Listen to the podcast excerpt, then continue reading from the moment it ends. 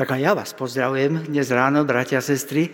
Teším sa, že ste prišli do nášho spoločenstva a pozdravujem aj vás, ktorí nás sledujete pri svojich obrazovkách kdekoľvek. Dlhší čas sa zaoberám a stravuje ma myšlienka, aká by mohla byť, aká je moja predstava nášho zborového spoločenstva.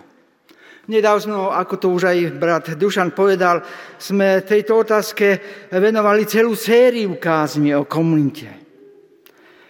Poslednýkrát pred týždňom brat Marek Markuš rozprával o tom, o kráse cirkevného spoločenstva, o kráse nás kresťanov, keď nás premôže moc evanjelia Kristovho. Ehm... A vidíme, jedna je pravda, že budovanie kresťanského spoločenstva v tomto čase nám korona problém nijak neuľahčuje. Naopak nám ho trochu aj znepríjemňuje.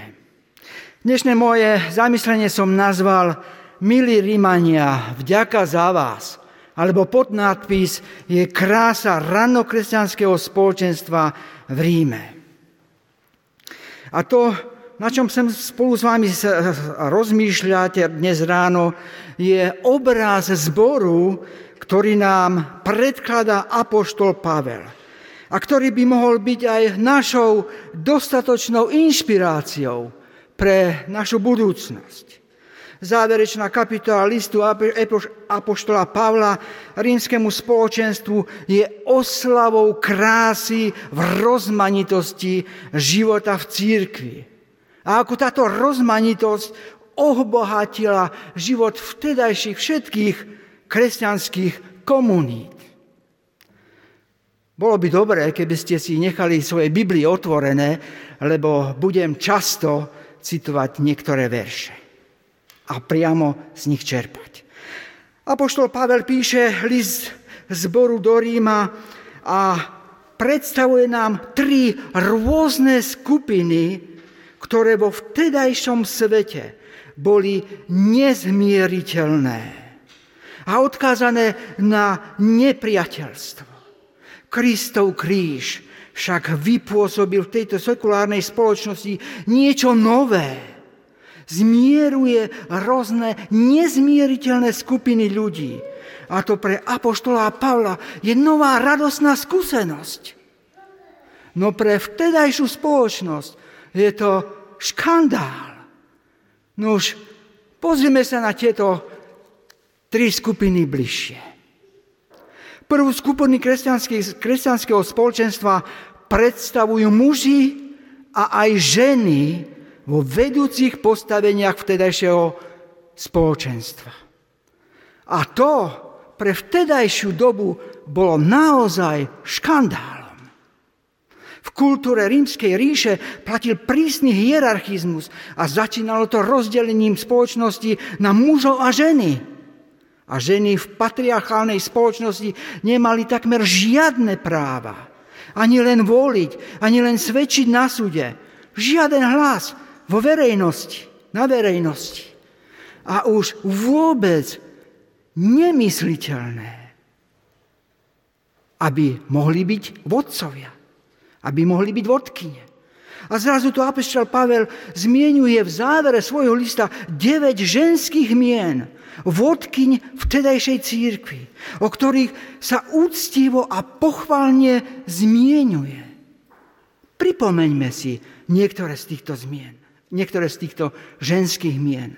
Apoštol Pavel začína Fébiou alebo Fíbiou ako diakonkou v časti Korintu v zbore v Kendrách. Verš prvý. Lebo sa dozvedá, že ona ide do Ríma a tak po nej chce poslať svoj list.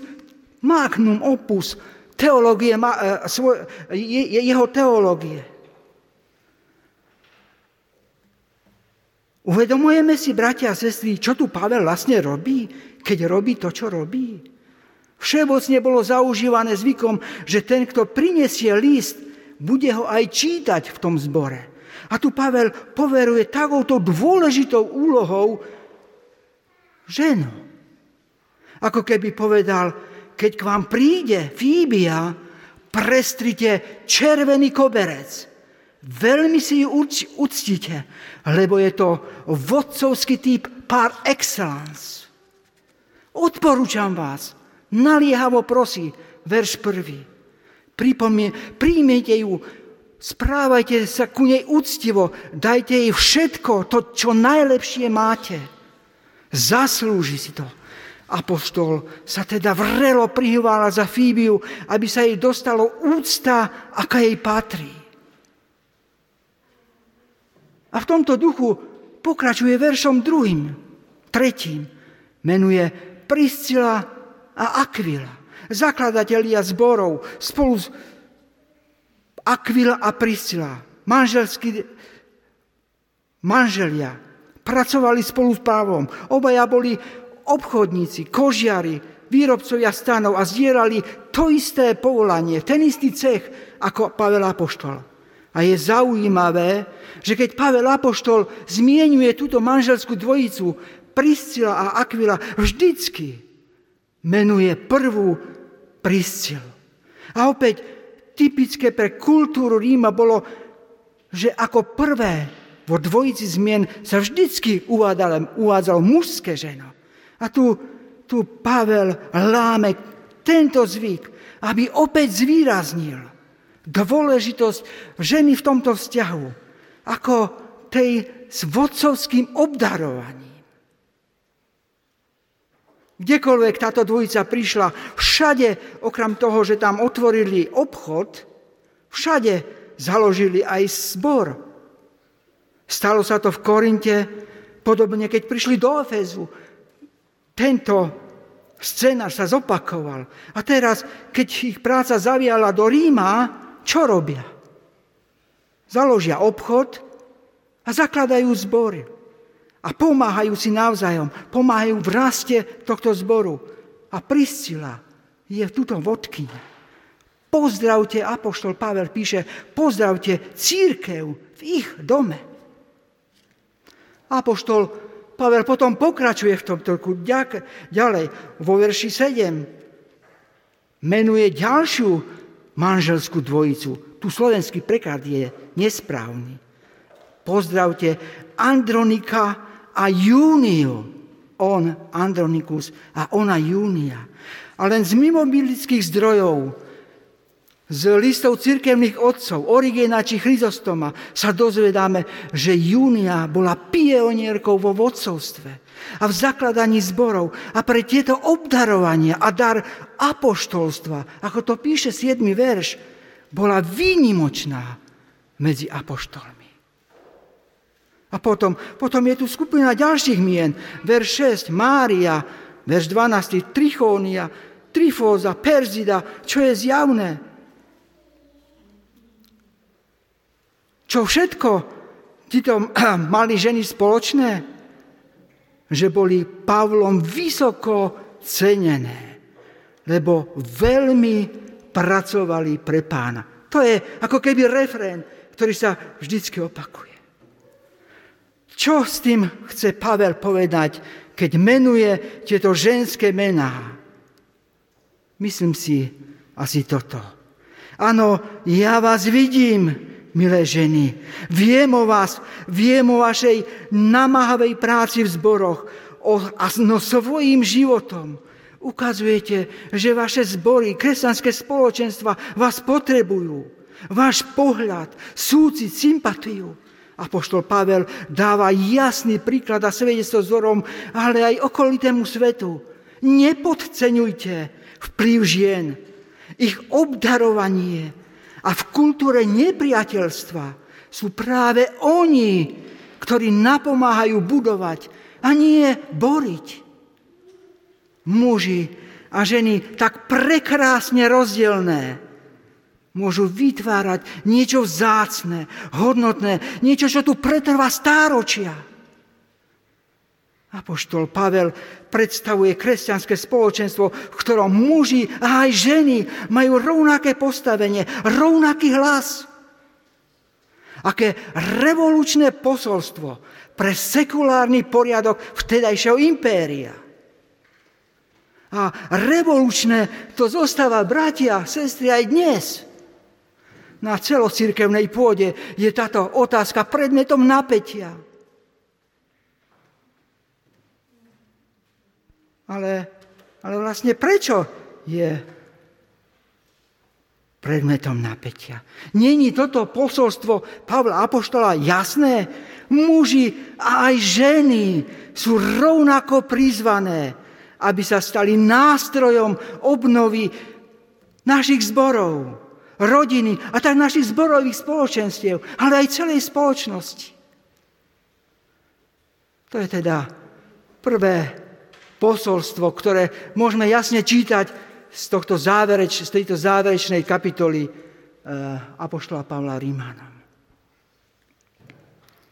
Druhá skupina kresťanskej komunity, ktorú nám predstavuje apoštol Pavel, je tvorená rôznymi etnikami. A znovu sa pozrime bližšie na tento dlhý zoznam mien z rôznych, a teraz sa pozrieme na neho cez prízmu etnických, etnického pozadia. Lebo tu objavíme ďalšiu pravdu, o čom, čo robí toto evanjelium Ježiša Krista v zbore. verš šesť. Mária, Akvila, Priscila, čítali sme. To všetko sú zjavné židovské mená. Potom verš päť. Epainatus, prvotina Ázie, Ampliatus, verš osem, deväť, Urbanus, Stachikus, všetky veľmi typické rímske, latinské mená. dvanásty verš, Trifónia, Trifóza, Andronikus, Junia, to boli grécké mená. Perzida, verš dvanásty, Peržanka, teda niekde z oblasti Iránu. verš trinásť, Rufus, syn Šimona Cyrenejského, teda muža, ktorý niesol kríž Ježiša Krista. Cyrenia, Cyrenia bola oblasť Severnej Afriky, niekde ako dnes je Líbia. A ten muž teraz je zvaný ako Niger Cyrenejský, Černoch. A teraz ho nachádzame v rímskom zbore. Nuž, bratia a sestry, čo to tu vlastne máme? Znovu sa pýtajme. Apoštol Pavel vidí Rím ako kozmopolitné mesto. A to nie je nič prekvapivé pre neho. To, čo je prekvapujúce, je to, že ľudia s rôznym pozadím rímským, gréckým, africkým, židovským a tak ďalej. Tí všetci boli súčasťou vtedajšieho ranokresťanského spoločenstva v Ríme. Keď Pavel uvádza tieto mená rôznych etnických skupín, vymenáva vodcov vtedajšej cirkvi. To nie sú len rôzne bezvýznamné mená, ktoré tu apoštol Pavel menuje. To sú ľudia z Za každým z týchto je osobitný príbeh ako vodcu kresťanského spoločenstva. A tak kresťania z rôznych etník, pohania, aj židovskí kresťania, bieli aj čierni, tí predstavovali vodcovstvo v tomto zbore. Rôznorodé a predsa spolupracujúce osobnosti a vytvárajúce pestrofarebné spoločenstvo vtedajšieho zboru.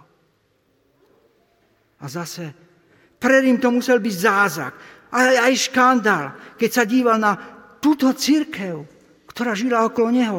Rím, ktorý bol zbudovaný podľa prísneho hierarchického poriadku a príslušnosti k rímskemu občianstvu, tu v prvej cirkvi, v rímskom kresťanskom spoločenstve, títo pohanské rôzne národy, s rôznym etnickým pozadím, toto tu všetko neplatila. Cirkev tu svetu ukázala inú tvár. Tvár, kde všetci, aj keď rozdielní etnickým pôvodom, môžu byť užitoční. Ako, dokonca ako vodcovia.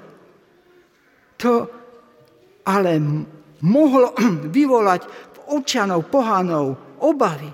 Obavy z toho, že je možno budovať spoločenstvo aj na iných základoch, ako ho budovali Rímania. Toto je vlastne alternatíva, ktoré predstavuje toto spoločenstvo vtedajšiemu svetu. Alternatíva Božieho kráľovstva, ktoré tu buduje Ježiš Kristus. Na tejto zemi, na tejto zemi spoločenstvo rôznosti, ktoré rovnako vyzdvihuje každý pôvod.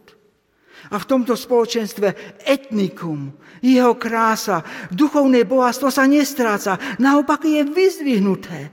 Pavel sa jasne identifikuje ako je Žid a hovorí, pozdravte tých mojich pokorných, verš siedmy či verš jedenásty. Pavel nepohrdá, ani sa nezrieka svojim pôvodom. Naopak je pyšný pre svoj etnický pôvod. A čo to, bratia a sestry, znamená pre nás?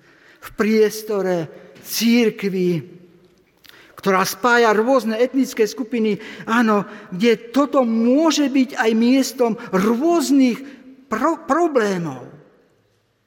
Pavel vysoko vyzdvihuje prínos každej etnickej skupiny do spoločenstva zborového života.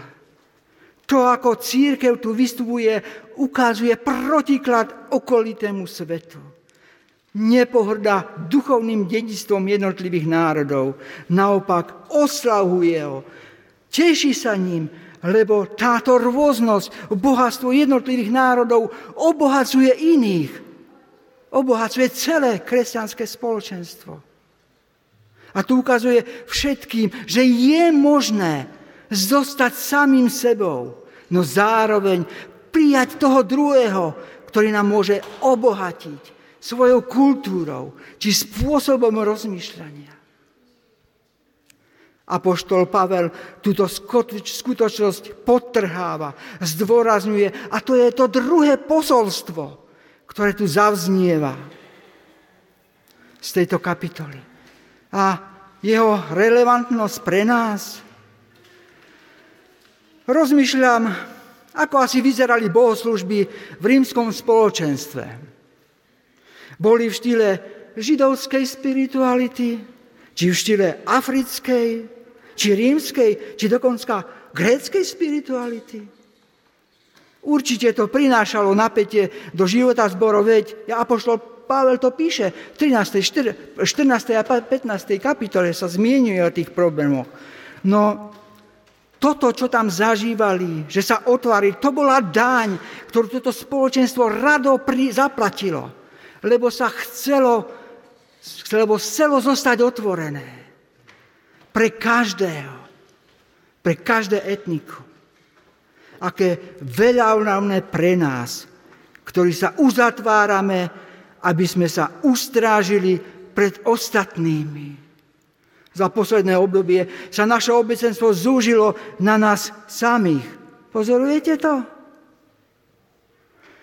Pričom si pamätám časy, keď tu v prvých hlaviciach boli ľudia so sluchátkami z rôznych národov. Kde sú, bratia a sestry, títo ľudia? Kde sa nám stratili? Dnes sa musíme zamyslieť, aký druh spoločenstva chceme vytvárať. Pravdou je, že, a to či si chceme pripustiť alebo nie, Bratislava je už multietnickým mestom. A je na nás, aby sme sa odvážili výjsť za tými druhými, z tých druhých etník. Bez toho, aby sme zavrhli alebo sa vzdali toho, čo je pre nás zácne, to, čo je typické pre nás cukrovo.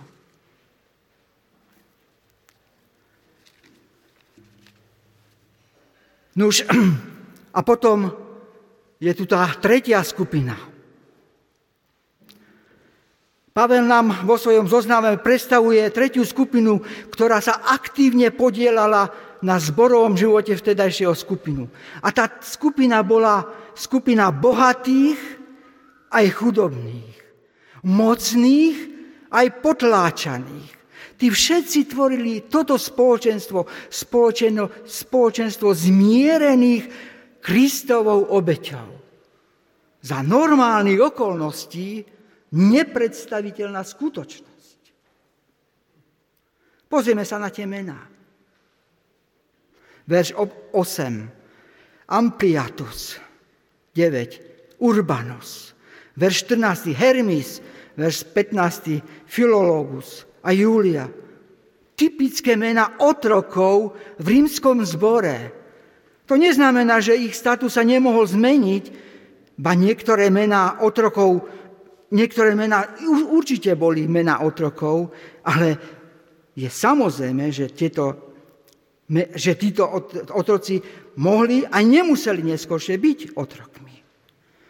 A apoštol Pavel si tu pomáha aj s bratmi z korinského prostredia. Verš dvadsaťdva, ktorý sme nečítali, Tercius, či Kvartus, dvadsaťštyri. Čiže typické mená otrokov a v tom preklade neznamenajú nič iné ako tretí, štvrtý. A podľa toho zvyku, ktorý bol v tom čase, majitelia tých ľudí dávali mená otrokom podľa buď to poradia, alebo hodnoty. A vo verejnom priestore tieto mená dehunostovali ľudí. Ale tu, v cirkevnom prostredí, tieto mená reprezentovali mená vodcov vtedajšieho spoločenstva. Vieme si predstaviť ten škandál? Tu je teda zoznam niekoľkých mien tých marginalizovaných, ktorí tvorili rímsky zbor. Ale sú medzi nimi aj mená mocných a vplyvných vtedajšieho sveta. Verš desať. Aristobulos. Komentátori sa zhodujú, že to bolo vnúk Herodesa Veľkého, guvernátora pa- Palestíny. V čase Ježiša Krista bol tiež blízkym cisára Klaudia, teda mimoriadna vplyvná osobnosť v Ríme. Verš jedenásť. Narcís alebo Narcís. Jeho meno sa zachovalo na mnohých listinách Rímskej ríše za cisára Klaudia. To neboli len tak bezvýznamní ľudia. To, čo je zaujímavé, je fakt, že nie len oni, ale aj celý ich dom patrili do rímskeho spoločenstva. Tvorili toto rímske spoločenstvo. Verš desať jedenásť. Celé rodiny blízke rímskym cisárom, ti všetci tvorili rímske zborové spoločenstvo.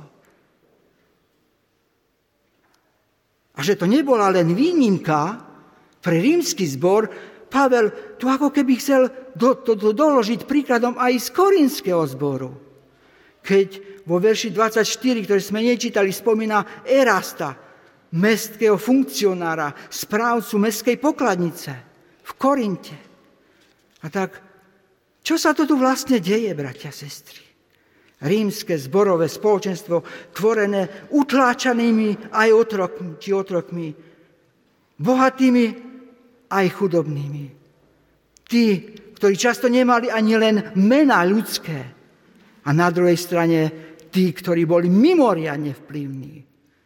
To bol obraz ranokristenskej cirkvi, ktorý nám Pavel tu predstavuje. A tu v jednom zbore sa ich záujmy spájajú, žijú spolu, zdieľajú rovnakú vieru, ale aj rovnaké životné hodnoty, či dokonca životný štýl.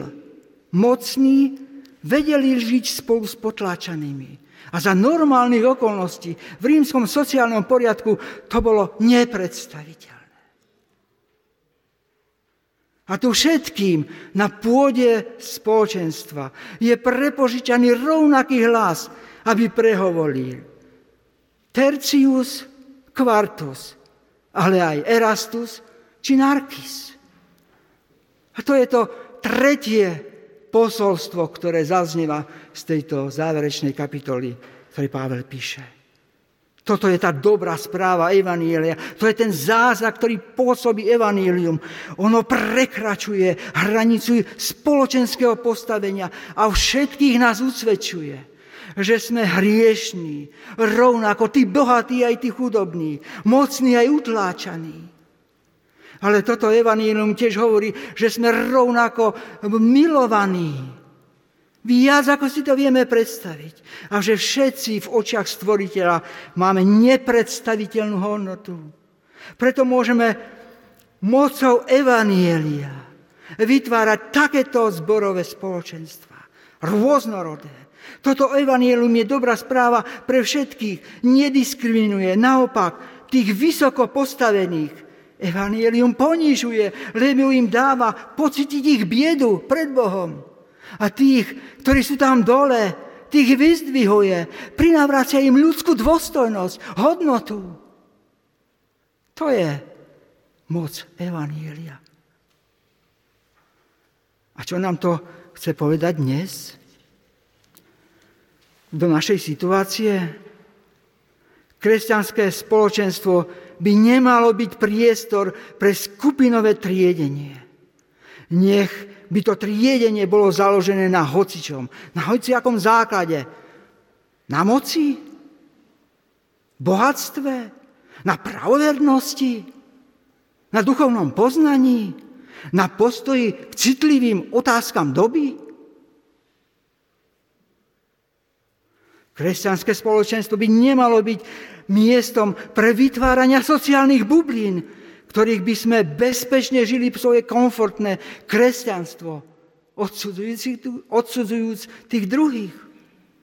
Naopak, vyzýva nás opustiť svoje bezpečné zóny kresťanského života a robiť náš život viac porovitým, cez ktoré tie pory by do nás a od nás prúdil život Kristovej lásky. Nuž, apoštol Pavel nám tu predstavuje takéto kresťanské spoločenstvo, jeho krásu. Nie ako sen, či utopiu, ale ako realitu, ktorú on zažíval. Záverom. Milí Rimania, ďakujem za vás. Za, vás, za váš príbeh, čo moc Kristovho evanjelia, keď, keď ste sa jej podali, vytvorila medzi vami. Odkazujete aj nám, že je tu nádej, ale je tu aj cesta pre nás, pre naše kresťanské spoločenstvo. A mojou modlitbou dnes ráno je, aby sme niečo podobné aby sa niečo podobné zopakovalo aj medzi nami tu v Bratislave. Amen.